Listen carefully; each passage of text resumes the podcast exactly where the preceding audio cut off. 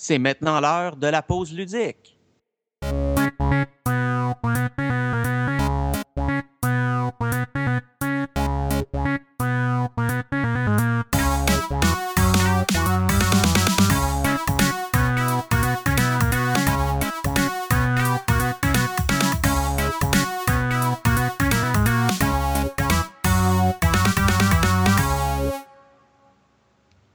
Bonjour tout le monde et bienvenue à La Pause Ludique, l'émission où trois podcasteurs d'expérience prennent une pause, une fugue de leur show habituel pour venir parler entre eux autres de sujets super importants qui peuvent changer le cours de l'histoire, comme par exemple, combien de cordes on peut avoir sur, combien de pieds de cordes on peut avoir sur une ceinture à gadgets avant que ça commence à nuire à notre habilité à faire du combat. Avez-vous, les gars, on l'entend rire, mesdames et messieurs, Simon Pascal, salut. Salut, ça va? Ça va bien, toi? Ben oui. Et évidemment, André, qui est là aussi. Je tiens à mentionner que j'ai fait un genre de rire silencieux où tu ris de bon cœur, mais il n'y a pas de son qui sort, en fait. J'étais curieux de savoir, les gars, avez-vous déjà fait de l'escalade ou de la descente en rappel? Certainement. Jamais pour ma part. Bon, t'es d'accord avec moi, André, que la corde est pesante? C'est lourd. Oui. Quand tu avraques la corde, justement, surtout ayant fait un peu d'ascension extérieure, tu amènes ton équipement jusqu'à la montagne, tu as environ 1 heure de hiking pour te rendre à la paroi, puis ensuite tu vraques ta corde, puis tu reviens, puis tu as 1 heure de marche avec la corde sur toi. Ouais, pesante la maudite corde. Ouais, ça prend toute une utility belt pour la porter. On salue Batman. Batman et ses multiples poches et sa boucle de ceinture d'environ 3 mètres cubes. Oui. André Paquette est l'animateur du Geek Collectif. Simon Pascal est l'animateur de 2 autres podcasts sur l'alcool, les deux, mais ne le jugez pas. Soit le grand cru des podcasts et ton nouveau podcast, Les Péteux de Brou, où tu parles de bière. Oui, bien, regardez, jugez-moi, ça ne me dérange pas. J'assume tout. Et moi, je suis Dominique Garand et mon podcast est Le Lobe Frontal, où on parle de médecine et de santé dans l'humour. La pause ludique, par exemple, on parle de trucs geeks. On parle de ça rapidement. On fait 2 sujets par show. Et on va commencer tout de suite, ça va vite. Le premier 10 minutes, les gars, un sujet qui est d'actualité. Le jeu est sorti, ça fait longtemps. C'est le jeu Witcher 3. Quelles sont nos opinions sur Witcher 3? Et la discussion, je tenais à la faire parce que quand le jeu est sorti au printemps, les critiques ont été dithyrambiques. Tout le monde tripait. Les reviews Internet, si on va les voir, sont magnifiques. Et on ne se le cachera pas, les trois, on a joué. Et on n'a pas fini le jeu. Comment en fait, ça? Non seulement on n'a pas fini le jeu, mais je vais parler pour moi-même. J'ai carrément abandonné le projet. Jeu incroyable, le graphisme super cool, le gameplay est vraiment le fun. Je suis rendu à une période dans ma vie, puis ce jeu-là me l'a accentué, comme certains Final Fantasy l'ont fait. Je suis rendu à une étape dans ma vie où je veux jouer une histoire, une trame narrative, puis le jeu m'intimide. Le jeu m'intimide tel un monde de possibilités trop vaste. Ça n'a pas de sens. C'est trop big.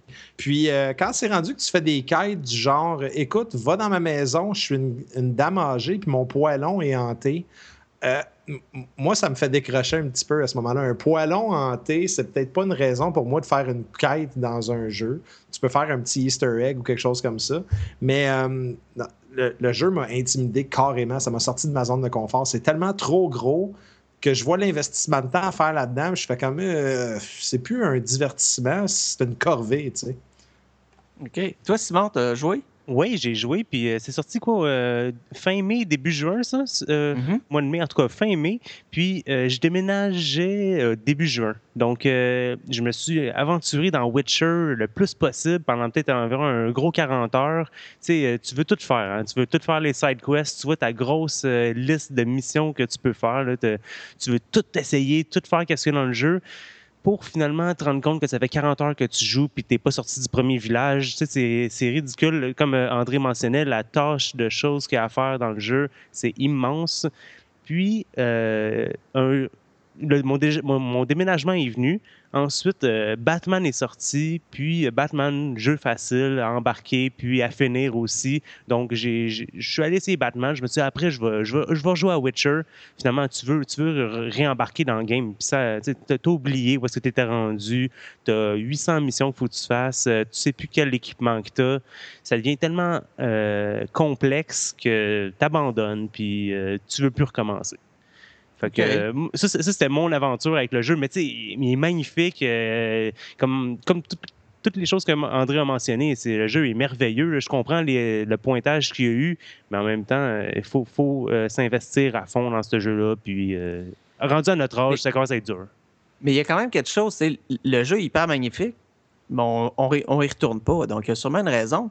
Moi, personnellement, j'ai vraiment embarqué au début, puis je me suis rendu, je ne sais pas si je suis loin, je suis comme dans la troisième grosse map, donc on pourrait dire le troisième chapitre, et j'étais dans l'histoire, mais à un moment donné, c'est un phénomène où tu dilues l'histoire principale, ce qui fait qu'elle est moins intéressante, et ça devient répétitif. Dans quel sens? C'est qu'au début, tu commences, tu es Gérald, tu as tes 5 pouvoirs de base et une façon de te battre.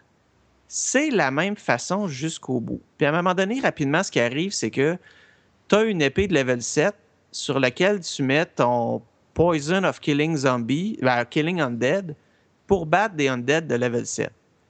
Quand tu es level 12, tu mets le Poison of Greater Undead, puis tu bats des Undead de level 12. Puis quand tu es level 17, tu as une épée de level 17 avec laquelle tu mets le Superior Poison pour tuer. C'est pareil, le style de combat ne change pas. Tu n'as pas des nouvelles fireballs, tu n'as pas un nouveau sort. C'est pareil. J'aimerais faire une aparté là-dessus en passant. Moi, j'aimerais ça avoir la job du gars chez CD Projekt, que lui, sa job, c'est de classifier les grades de méchants comme un zombie de 0 à 7, c'est un zombie, mais de 7 à 12, c'est un greater zombie. Puis, tu sais, dans le fond, le gars, sa job à lui, c'est à quel niveau un superior zombie entre en bout de ligne. Puis, tu sais, j'aimerais savoir les chartes, parce que c'est sûr qu'il y a un actuaire là-dedans, quelque part, qui s'est fait des graphiques, tu sais, pour déterminer qu'un greater zombie, sur une échelle sociale de zombies, c'est un peu en bas du supérieur, mais en haut du zombie ordinaire. Puis, je suis d'accord avec toi, c'est un.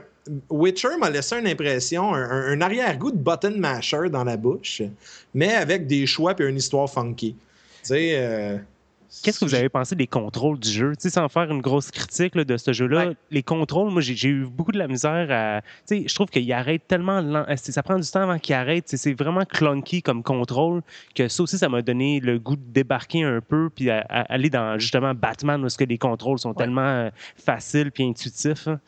Moi, la troisième fois, mon personnage est tombé en bas d'une falaise ou d'une tour parce que j'esquivais un coup. Ça m'a vraiment frustré. Ouais, le gars t'attaque, tu donnes un coup de manette vers la droite, tu roules beaucoup trop, puis tu tombes en bas d'une falaise. C'est pas le fun. C'est vraiment désagréable.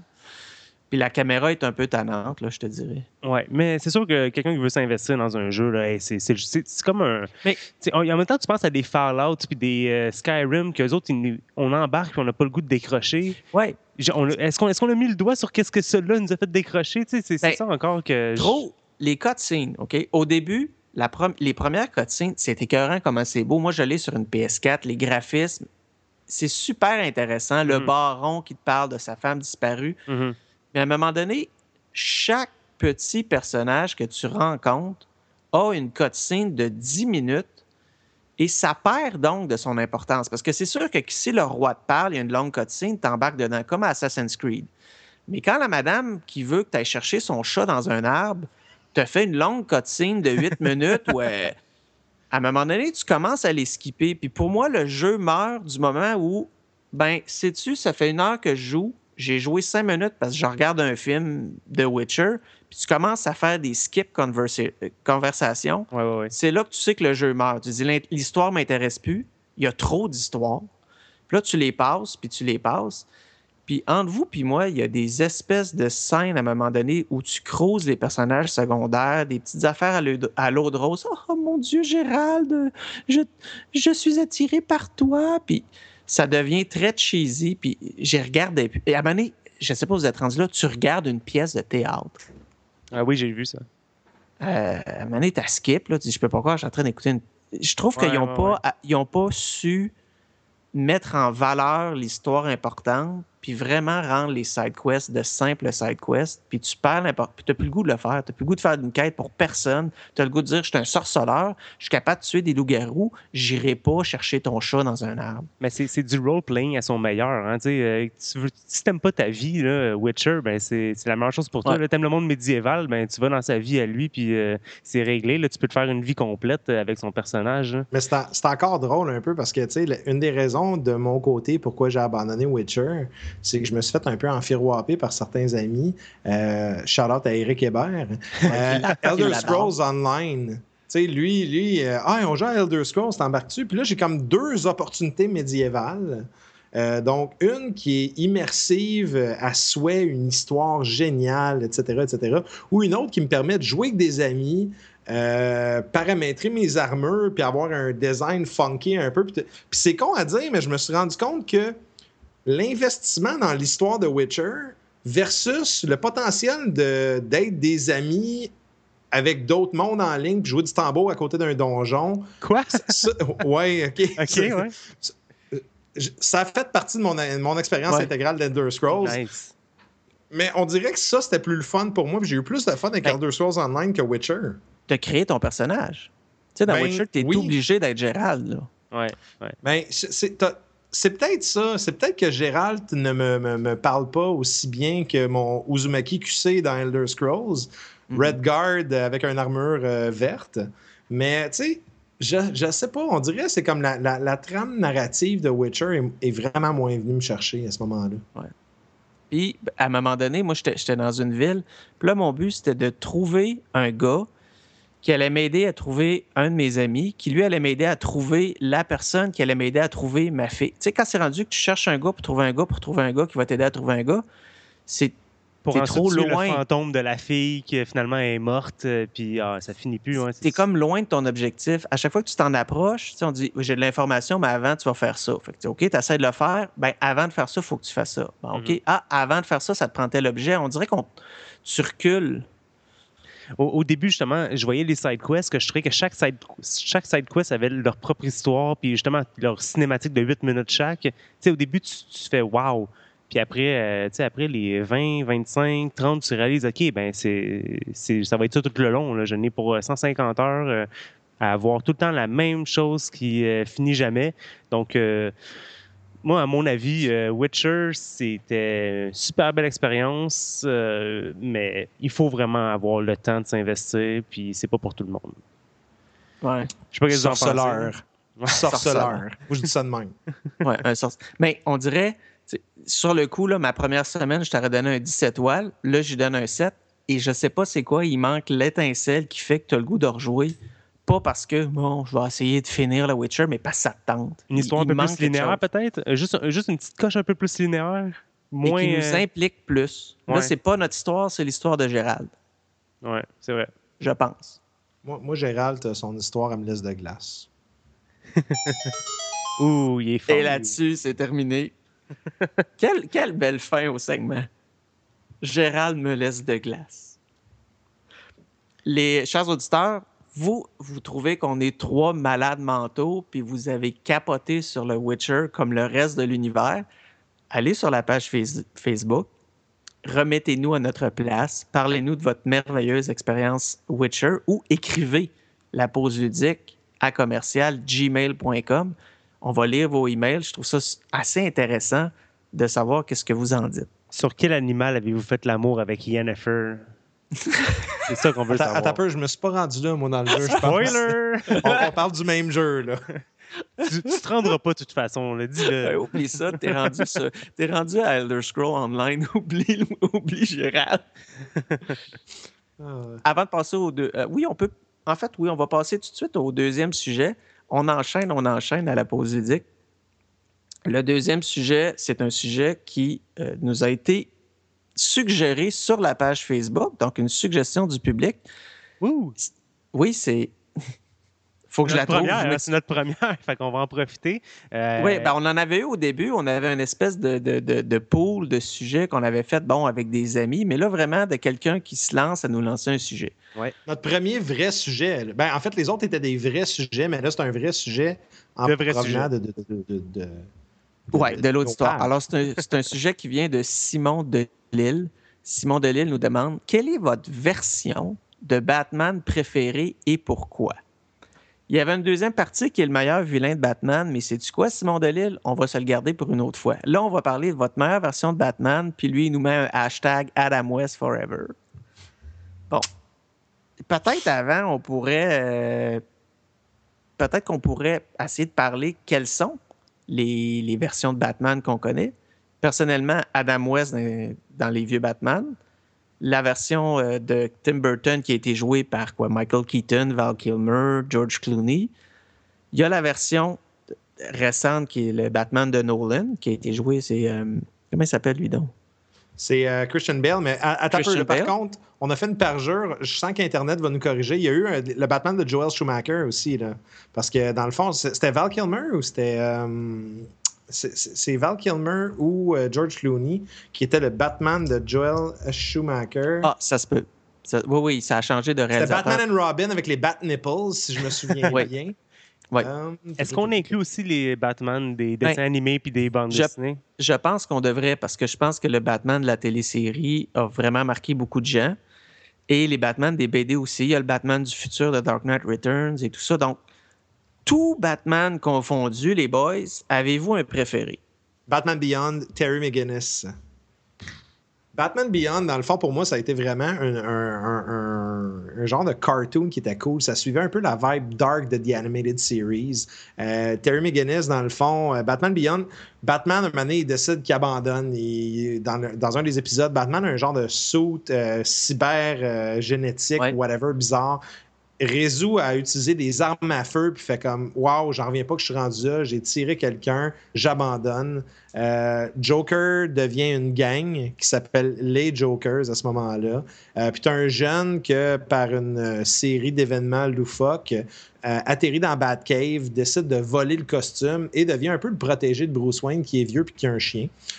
Donc Terry McGinnis devient Batman Beyond. Puis je sais pas, j'ai aimé la vibe du fait que, tu sais, le jeune rebelle, un peu la relation Robin-Batman, mais plus dans des situations où, tu sais, il n'y a pas quelqu'un à côté de lui, il y a quelqu'un dans son écouteur dans l'oreille, puis c'est là que ça se passe.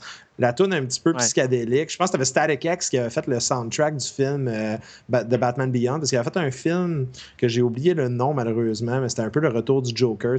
Moi, ça a été mon trip. J'ai trippé Animated Series jusqu'à temps que Beyond sorte, puis ça a été comme mon apogée de Batman. Okay. Puis même encore aujourd'hui, les comics de Batman Beyond, Justice League dans le futur, c'est quelque chose qui m'accroche beaucoup. Toi, Simon? Oui, ben moi, mon Batman qui m'a fait le plus tripper, c'est malheureusement Batman Nipple. Ça, là, c'est à cause de souvenirs d'enfance. C'est mon premier Batman que j'ai vu au cinéma. Puis, tu sais, c'est ça qui m'a touché, qui m'a marqué le plus. Peut-être pas touché, là, parce que toucher les nipples de Batman, c'est pas mon fort. Mais, tu sais, c'était pour moi, là, j'avais 8-9 ans, là, c'était grandiose. C'est un des premiers super-héros que j'ai vu, puis c'est mon souvenir de, tu sais, ça commence, c'est quoi, c'est dans l'espèce de banque ou je sais plus trop quoi, puis ça finit pendant la scène en dessous de la toile de cirque là, avec Robin, toute la scène, ça, c'est un souvenir qui m'a marqué. Je ne l'ai pas réécouté depuis au moins 15 ans, ce film-là, mais c'est mon gros souvenir de Batman. Même s'il y en a des bien meilleurs, ben, pour moi, c'est celui-là qui m'a touché le plus. Chris O'Donnell a volé un suit de Robin en passant. Je l'ai vu dans une entrevue récemment, il en parlait. Il était comme, tu sais, j'ai volé mon suit de Robin avec les bat-nipples dessus. Fait que, regarde, fuck off, je voulais en garder un, tu sais. Nice. Moi, je vais être plate. Je vais être un peu différent. Moi, Batman, je l'ai connu quand j'ai commencé à lire des comic books fin des années 80, début 90. À ce moment-là, chez DC, il n'y avait pas 50 BD de Batman. Il y avait Batman puis Detective Comics. Et Detective Comics était beaucoup plus axé sur le côté détective de Batman. Parce qu'à la base, Batman, il faisait des enquêtes. Il était déguisé en Batman, comme vous savez. Et son niveau de criminalité, c'était pas mal des thugs, des gars dans la rue. Il était là pour se battre. Je vous ferai un parallèle, ça ressemble un peu à ce que fait en ce moment Netflix avec Daredevil. Daredevil, il se bat contre des gangsters, des criminels, donc on appelle ça street level dans le monde du comic book. Maintenant, j'ai l'impression qu'aujourd'hui, Batman, il se bat contre des... Dans les films, c'est pas pire, c'est juste des gars étranges qui n'ont pas de super pouvoir, mais dans ces BD, il se bat contre des trucs. Écoute, il va se battre contre Batman probablement dans le prochain. Fait que pour moi, c'est trop loin. Batman va se battre contre Batman? Je m'excuse, j'ai fait un lapsus. Il va se battre contre Superman. Ah, OK. Dans Batman versus Superman. Mais moi, dans ma tête, Batman, je le trouve pas intéressant quand il se bat contre un gars qui pitche des rayons ou contre une araignée géante ou contre un robot. Moi, je trouve que Batman, il est intéressant quand il essaie de résoudre une série d'enlèvements, par exemple, ou un cartel de drogue. Je trouve que c'est là qu'il prend tout son sens. Et dans la BD Detective Comics, c'était ça. Il fallait que tu réfléchisses. Là. Tu lisais les cases, puis tu disais, il y a des indices, puis tabarouette, c'est lui le tueur. Je trouvais ça... Donc, moi, c'est le Batman détective que j'aime. Dans les films, il a été pas très bien représenté, je trouve. Dans le film, ils ont toujours mis des grands méchants flamboyants qui étaient plus flamboyants que lui. Donc, j'ai trouvé ça moins intéressant. Puis évidemment, j'aime quand même le Batman des Batman 66 parce que c'est drôle. C'est un pastiche vraiment tordant, selon moi, avec Adam West. Il danse le Bat-Outil aussi. Oui, c'est ça. Puis écoute le film, juste pour le voir au début se battre contre le requin en caoutchouc. Je pense que c'est un must de voir ce film-là. Je retire mon choix du début. Hey, je viens d'avoir un flash. Le Batman du jeu vidéo. Je pense lequel? Que c'est... Oui, c'est ça. Ils sont, dans le fond, c'est le même Batman dans chacun, là, je présume, là, à moins que j'aille manquer quelque chose. Simon North. Ah non, c'est le gars qui a The Animated Series. OK, excuse-moi, dans Arkham, ouais, c'est ça, le plus récent, la trilogie qu'il y a eu récemment. Ouais, désolé, j'avais ça en tête. Là. Ça aurait pu être Lego Batman. Ouais, je sais pas ce que t'aimes. Là. Mais hey, Lego, ça doit être pas pareil, Lego Batman. J'enlève rien. Là, ouais. Mais oui, le Batman des jeux vidéo, parce que je me rappelais aussi, étant jeune, celui de le Batman Beyond, c'est très nice aussi, là, le samedi matin, pour revenir à un épisode du Geek Collectif avec les dessins animés du samedi matin. Ben Batman Beyond, c'est quand même assez impressionnant. Mais le Batman du jeu vidéo, Arkham Series, là, c'est pour moi, c'est ça mon Batman, dans le fond. Fait que, tu peux y faire n'importe quoi. Là. C'est un jeu vidéo. C'est pas comme un film. Moi, je mets mon vote pour le jeu vidéo. Je ne sais pas si vous y avez joué. Vous? J'ai joué aux premières itérations de Batman. J'ai fait, dans le fond, Arkham City. Puis, Arkham Asylum, ouais. Arkham City. Je n'ai pas fait Arkham Knight encore. Mais j'avoue qu'il est sharp. Puis ce que j'ai trouvé cool aussi, c'est la voix du Joker, qui est comme la bonne vieille traditionnelle voix du Joker. Que ça, c'est le fun. Mais je trouve Batman, c'est un des personnages que je trouve le plus fun pour ça parce que chacun de ses vilains... Tu sais, Batman est un personnage floué. Puis je pense que c'est un peu quand DC ont commencé à apprendre de Marvel aussi, tu sais, parce que Superman, c'est comme le pretty golden boy américain, super cool, sans faute. Puis Batman, c'est genre ses parents sont morts, le gars, il est troublé à vie, il a plein de problèmes psychologiques. Puis il est floué jusqu'à la mort, Batman, puis c'est ça qui est cool. Fait que, tu sais, je trouve que c'est un personnage tellement intéressant. La seule affaire que j'aimerais voir, puis je veux m'intéresser un peu à ça, c'est un peu là, le nouvel arc de Batman, où Batman n'est plus Batman, mais je pense que c'est Commissioner Gordon. Avec un suit exosquelette, que là, c'est rendu un genre de cyber-robot bizarre. Là. Donc, je peux pas dire. C'est quelque chose que je veux lire dans les nouveaux comics, dans le fond. Là. Il y a comme un suit d'armure avec des oreilles de lapin. Ça a l'air bizarre, mais je suis sûr que vu que c'est Batman, ça va être bon. Tu sais. C'est bien. Je vois que personne n'a mentionné le Batman de Christopher Nolan. Ouais. Il nous laisse froid ou c'est parce qu'encore là, trop d'emphase sur le méchant ou on n'a pas aimé? C'est bon, mais j'aime pas qu'ils se prennent avec le directeur de la photographie dans ses films. Non, Nolan, je pense que c'est le meilleur rendu de Batman qu'on a eu au cinéma.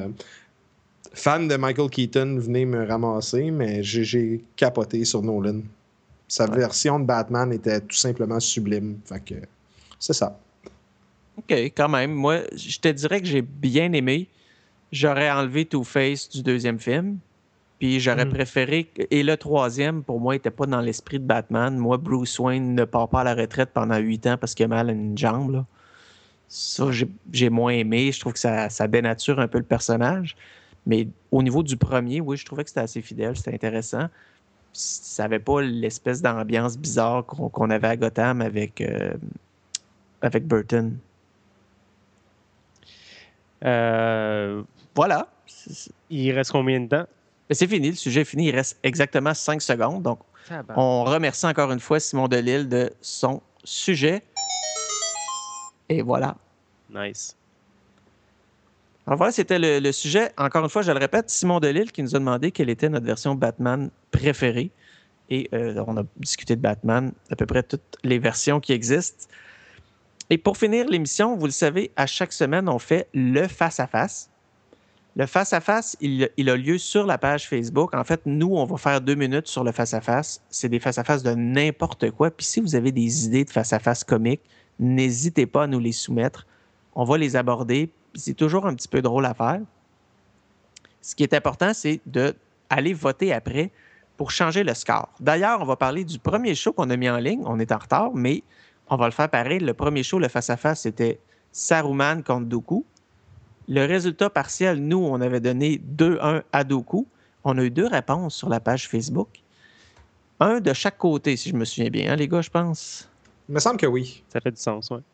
C'était ça. Donc, oui, il y a Jean-Sébastien Chapelot qui nous dit Saruman, il a joué dans des bons films. Sans farce, j'ai bien aimé Dooku aussi. Donc, lui, c'est un vote un peu séparé.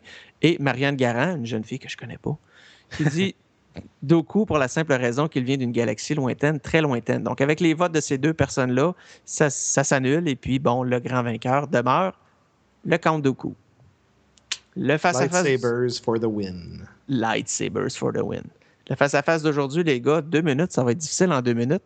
Je me demande qui vous préférez entre le Terminator et RoboCop. Oh, t'as peu... Avant les 2 minutes, Dom... Oui. Quelle version du Terminator on préfère entre Terminator et RoboCop? On parle de Genesis, on parle de vieux Schwarzenegger? Le robot de Schwarzenegger, pas l'espèce de gars en glu-glu qu'ils font, là. OK, fait qu'un T-800 Schwarzenegger. Là, okay. Ouais. Okay. C'est parti, RoboCop, Terminator. Dude, c'est tous les one-liners. Genre, c'est Arnold qui peut gagner ça seulement avec ses one-liners. À mon avis, c'est ça qui fait le film, c'est ça qui fait le Terminator. Puis, en combat, c'est vrai, hein? c'est dur à choisir. Hein? J'avoue que moi, je pense juste moi, personnellement, entre les deux, moi, je donne mon vote à RoboCop pour le facteur humain. L'autre, c'est un robot killer du futur. Tandis que RoboCop, c'est un hybride, un policier blessé qui le transforme en robot. Il y a une espèce psychologique à ça, puis il essaie de combattre. Moi, je le trouve beaucoup plus intéressant. Tu me dirais, veux-tu lire une BD ou une histoire de RoboCop que Terminator?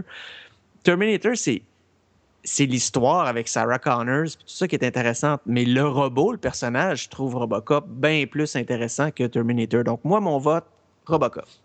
Là, vous me mettez dans une situation totalement malaisante. RoboCop, parce que son gun sort de sa hanche.